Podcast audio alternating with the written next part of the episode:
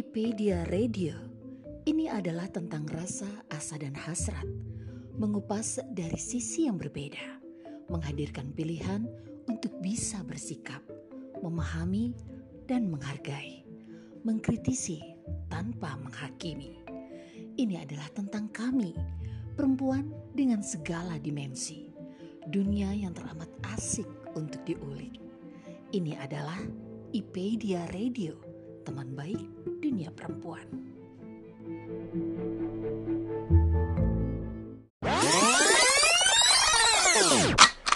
Waduh, pertanyaannya ini dalam banget.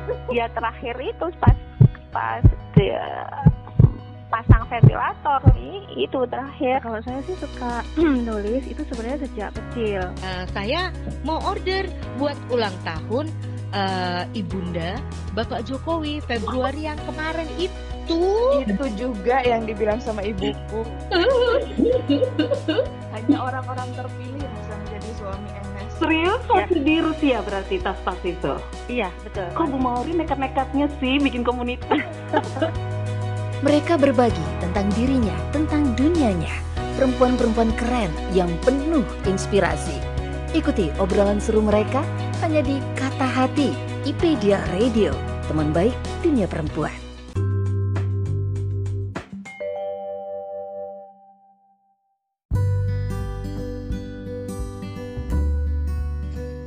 Assalamualaikum warahmatullahi wabarakatuh. Hai teman baik di mana pun berada Bagaimana kabar teman baik hari ini? Semoga semua sehat walafiat dan bahagia tentunya ya Dengan rutinitasnya masing-masing. Jika di antara teman baik ada yang sedang kurang sehat Semoga segera pulih kembali Dan bisa beraktivitas dengan lancar lagi. Senang sekali kali ini saya Keke akan kembali menemani teman baik Di episode 95 Kata Hati IPedia Radio Teman Baik Dunia Perempuan.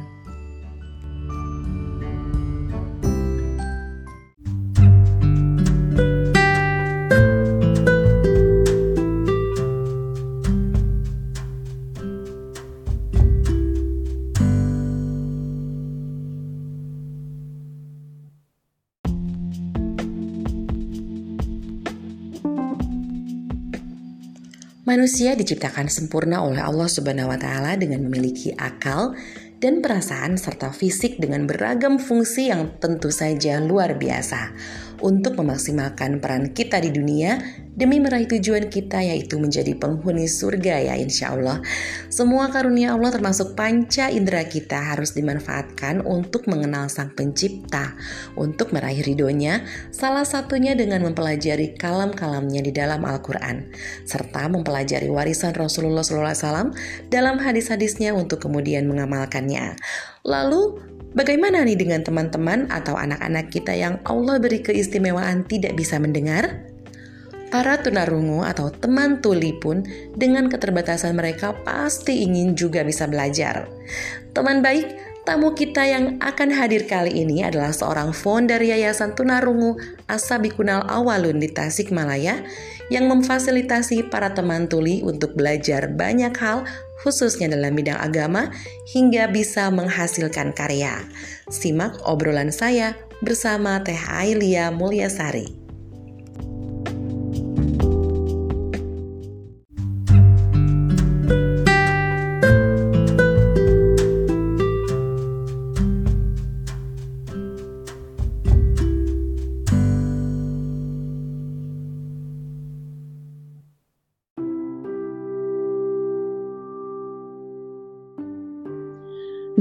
Teman baik, saat ini saya sudah bersama dengan Teh Ailia Mulyasari, founder dari Yayasan Asabikunal Awalun dari Tasikmalaya. Langsung kita sapa aja yuk. Assalamualaikum Teh Ai. Waalaikumsalam Teh Keke. Nah, gimana kabarnya nih Teh? Alhamdulillah baik. Alhamdulillah.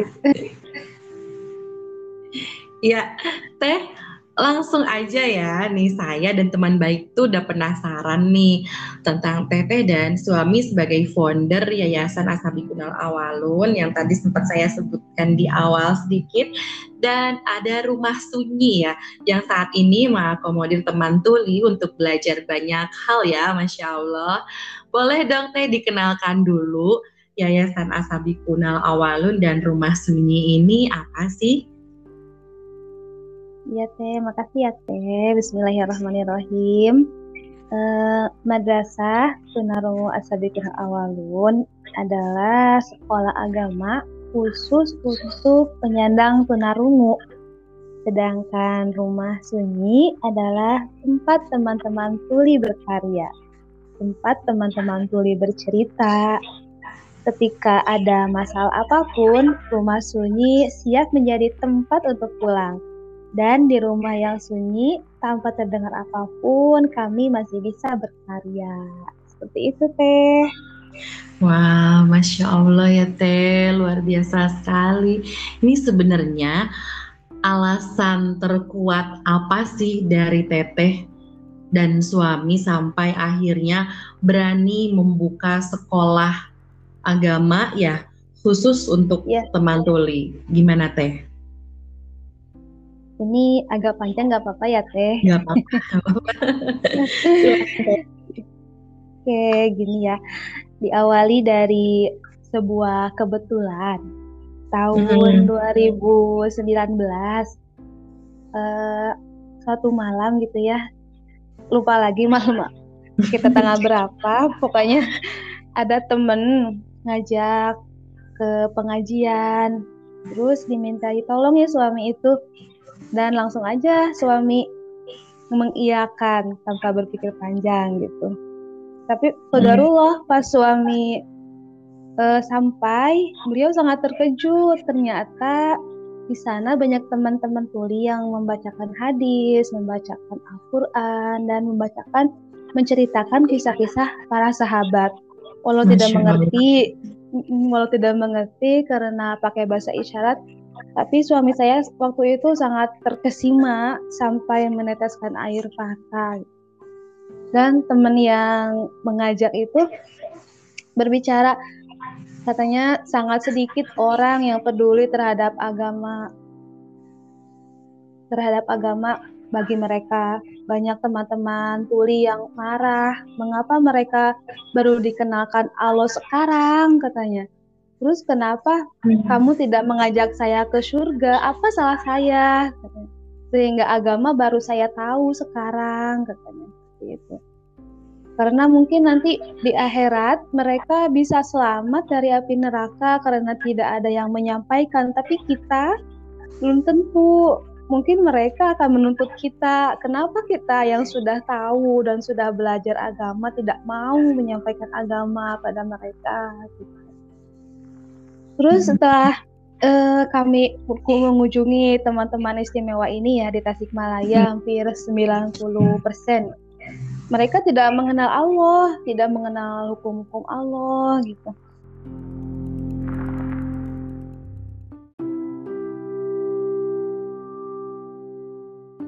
Terus uh, hmm. ketika kami mengumpulkan 135 teman tuli Tasikmalaya, pas ditanya rakaat sholat mereka nggak tahu batal sholat masalah haid mandi wajib ya Allah benar-benar jadi PR kita yeah. itu iya. sangat banyak sekali yeah. kita mengejar jadi, mm.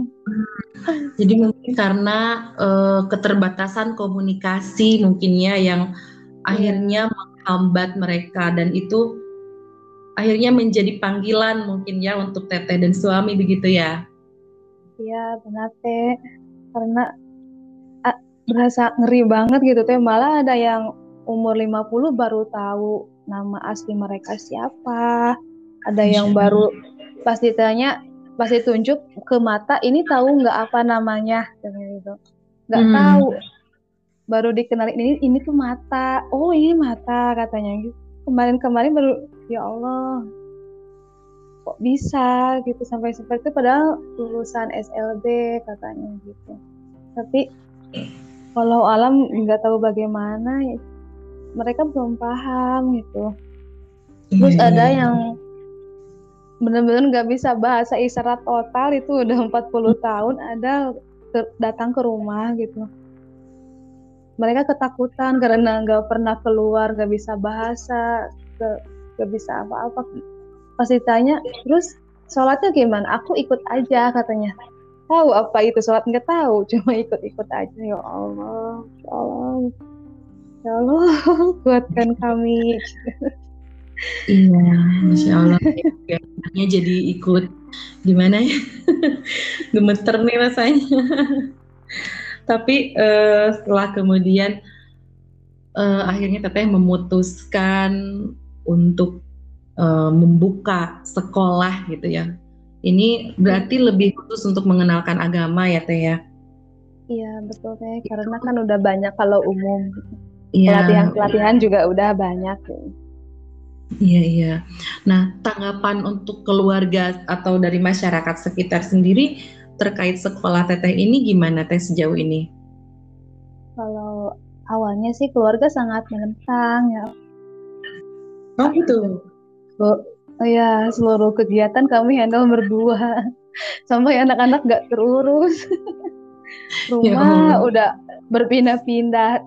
Bahkan dalam setahun ini udah lima kali pindah teh. Karena oh, tidak semua masyarakat menerima sekolah dengan kondisi yang istimewa seperti ini. Ada yang Iya. merasa terganggu, tak nyaman, bahkan ada yang melarang kami membuka sekolah. Ini loh teh. Eh, Ya jangan. Eh, kalau boleh tahu jumlah siswanya semuanya ada berapa teh sekarang? Kalau yang udah rutin ke madrasah ada sekitar 30 orang. Itu yang udah nikah sama yang masih sekolah juga ada.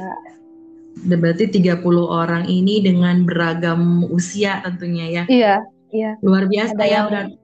Ini juga bermacam-macam dengan usia yang variatif tuh tentu tidak sama ya penanganannya satu apa satu persatu orangnya itu. Iya, betul teh. Jadi di kelompok-kelompok jadi misalkan saya eh, untuk khusus anak-anak kecil sama perempuan, kalau suami biasanya yang udah dewasa sama khusus laki-laki. Hmm, Oke oke. Nah em, berarti total dari semenjak teteh mulai merintis hingga saat ini sudah berapa lama teh sekolah ini berjalan? Sekolahnya sih baru satu tahun, tapi kalau kami belajar terjun langsung dari 2019 teh. Jadi dari rumah ke rumah, misalkan ada info nih di sana ada teman-teman tuli gitu, kami datangi silaturahmi, ngobrol-ngobrol, sekalian belajar isyarat juga gitu. Jadi langsung belajarnya gitu. Berarti awalnya memang istilahnya jemput bola dulu gitu ya, mengenalkan dulu gitu. Eh, Kalau misalnya ada info, ada teman tuli di sana, teteh dan suami menghampiri dulu gitu. Nanti setelah eh, banyak mungkin baru bergabung semuanya di sekolah gitu mungkin ya di tahun 2019 itu ya. Iya, soalnya kan kebanyakan mereka takut ini siapa nih langsung datang ke rumah atau ngobrol-ngobrol so akrab gitu. Iya. Jadi awalnya cuma berapa dua orang, terus karena mungkin mereka nyaman atau ya udah enak lah gitu. Jadi eh, mereka yang ajak-ajak temen gitu sini. Nah, mungkin kita karena mereka sini, gitu. sendiri jadi menemukan teman-teman yang mungkin sama dengan mereka gitu. Jadi Iya. eh, lebih nyaman dengan lingkungannya dengan lingkungan Iya. teman-teman yang se apa seperjuangan gitu istilahnya Yang ya. mau- Iya, saya gitu sekali. Nah, selama mengajar ini, selama apa mengakomodir teman tuli ini untuk belajar, program yang ada di Madrasah Asabikunal Awalun ini apa aja sih Teh? Kalau program yang sudah berjalan, ya yang pertama ada Madrasah Diniyah. Itu programnya khusus untuk teman-teman yang masih bersekolah. Jadi pulang dari sekolah SLB bisa nih mengaji di sini gitu dari Selasa sampai Jumat jam 2 siang sampai sore lah gitu. mm-hmm. belajar tauhid, fikih, hafalan hadis, Quran dan kisah-kisah sahabat. Terus ada majelis taklim setiap hari Minggu jam 9 pagi. Kalau yang ini programnya umum deh. Uh, mm-hmm. Jadi yang baik yang udah nikah sama yang masih sekolah jadi disatuin. Mm, biar bisa gitu. silaturahmi gitu. Mm-hmm. Terus kami juga biasanya menyediakan makan siang bareng-bareng gitu. Soalnya pada jauh-jauh teh ini yang datang ke sini. Oh, masya Allah. Ada ya. yang dari Singaparna, Kawalu, Ciawi, ya, itu jarak Haraju, ya, ya. Manonjaya, Sukaraja, ya. Salopa ada. Mungkin jarak tempuhnya tuh udah lebih dari 10-15 km ya kalau dari dari dari kota-kota yang tadi Teteh sebutkan ke tempat sekolah Teteh itu lebih ya, dari 10 km. Iya, Jauh-jauh juga. Bahkan ada yang dari Cipatujah Teh sampai hmm. nginep sehari di sini. Karena iya, katanya ya, itu berarti uh, dari Malaya sekitar 2-3 jam ya. Iya. Karena katanya kalau sekolah yang khusus belajar agama baru di sini saja. Jadi walau jauh-jauh juga diperjuangkan gitu. Oh. Jadi kami merasa yeah. gimana gitu. Jadi insya Allah dihikmat sebaik mungkin. Luar biasa ya semangat teman-teman Tuli untuk belajar agama ini. Tidak peduli jaraknya berapa jauh gitu meskipun uh, sampai harus menginap dulu ketika waktunya belajar itu keren banget sih. Keren banget dengan usaha seperti itu dengan keterbatasan mereka bisa semangat untuk belajar.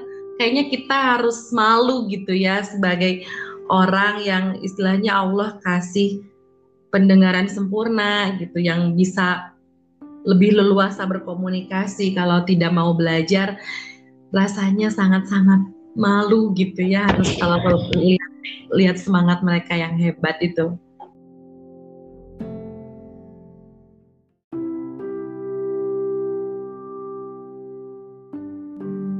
Oke teh, uh, kita lanjut masih ada program yang lain? Ada teh. Uh, yang selanjutnya ada program mondok nih.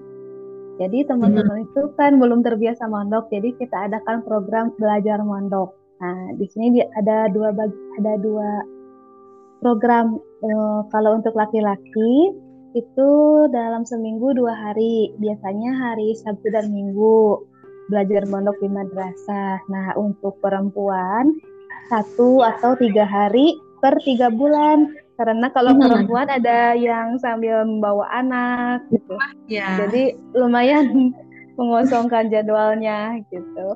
Betul betul. Terus uh, jadwal hmm. oh iya program terakhir itu karya rumah sunyi.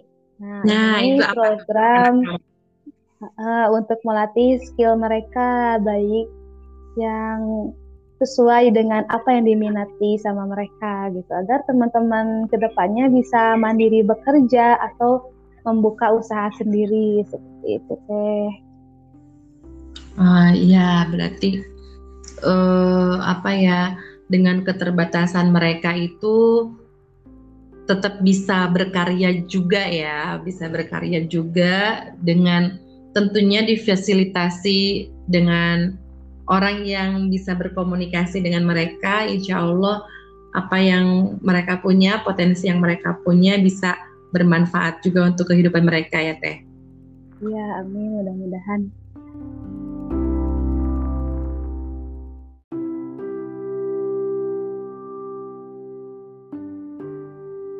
Oke Teh, dengan program-program yang sudah berjalan selama dari dua tahun 2019 ini, hmm, harapan atau mimpi seperti apakah yang diidamkan oleh Teh Ailia beserta suami terhadap keberlangsungan madrasah ini? Ya, kami pasti punya harapan yang besar yang mudah-mudahan Allah kabulkan. Semoga nanti akan ada ustadz ada atau ustadzah dari teman-teman tulis sendiri agar lebih leluasa dalam menyampaikan agama sampai ke berbagai daerah. seperti itu dan semoga di Tasik khususnya nanti ada pondok pesantren khusus tuli agar memudahkan hmm. orang tua yang ingin anak-anaknya belajar agama full 24 jam dalam sehari semalam. Amin.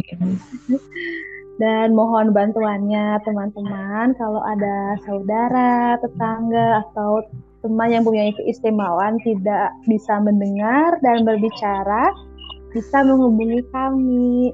Itu kan. Ah, baiklah, luar biasa ya. Masih apa?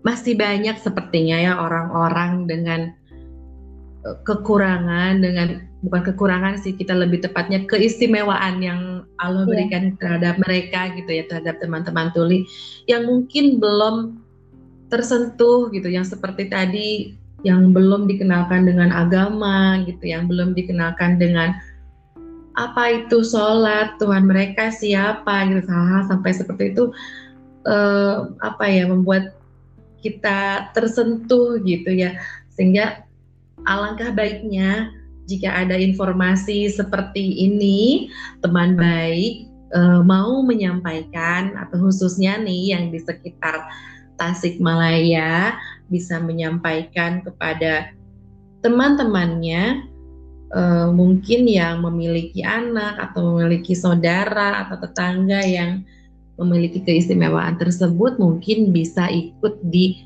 kelas di madrasahnya Asabikunal Awalun. Itu mungkin ya Teh. Iya, terima kasih banyak ya Teh. Iya, sama-sama Teh Ailia. Terima kasih banyak untuk waktunya.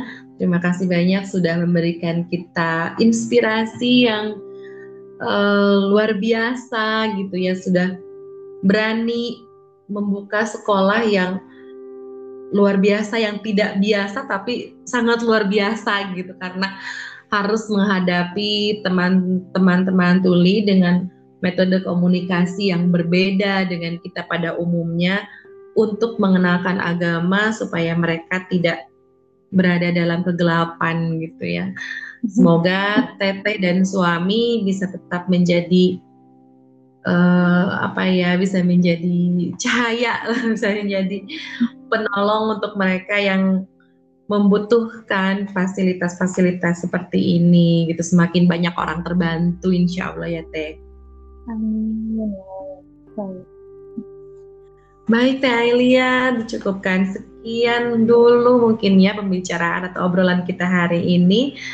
Mudah-mudahan dari teman baik hmm, banyak yang bisa diambil, banyak yang bisa di petik hikmahnya dan untuk terakhir uh, kalinya ini uh, Teh Ai boleh sedikit menyampaikan closing statement untuk teman baik di rumah.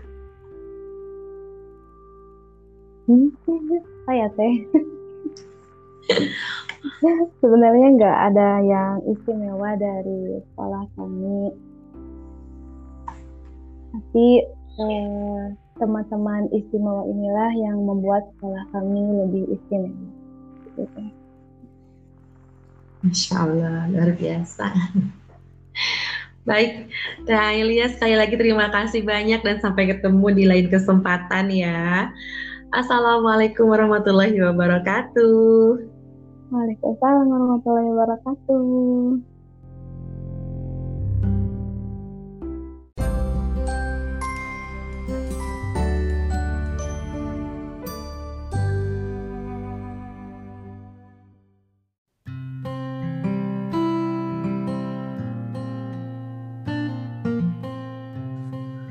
Teman baik, demikian obrolan singkat kita kali ini. Semoga bermanfaat dan bisa menjadi renungan rasa syukur kita kepada Sang Pencipta, juga kepedulian kita satu dengan lainnya tanpa melihat perbedaan yang ada. Nantikan kata hati episode berikutnya dua minggu mendatang, juga program-program IPedia Radio lainnya. Terima kasih sudah menyimak episode kali ini. Saya Keke pamit undur diri. Assalamualaikum warahmatullahi wabarakatuh.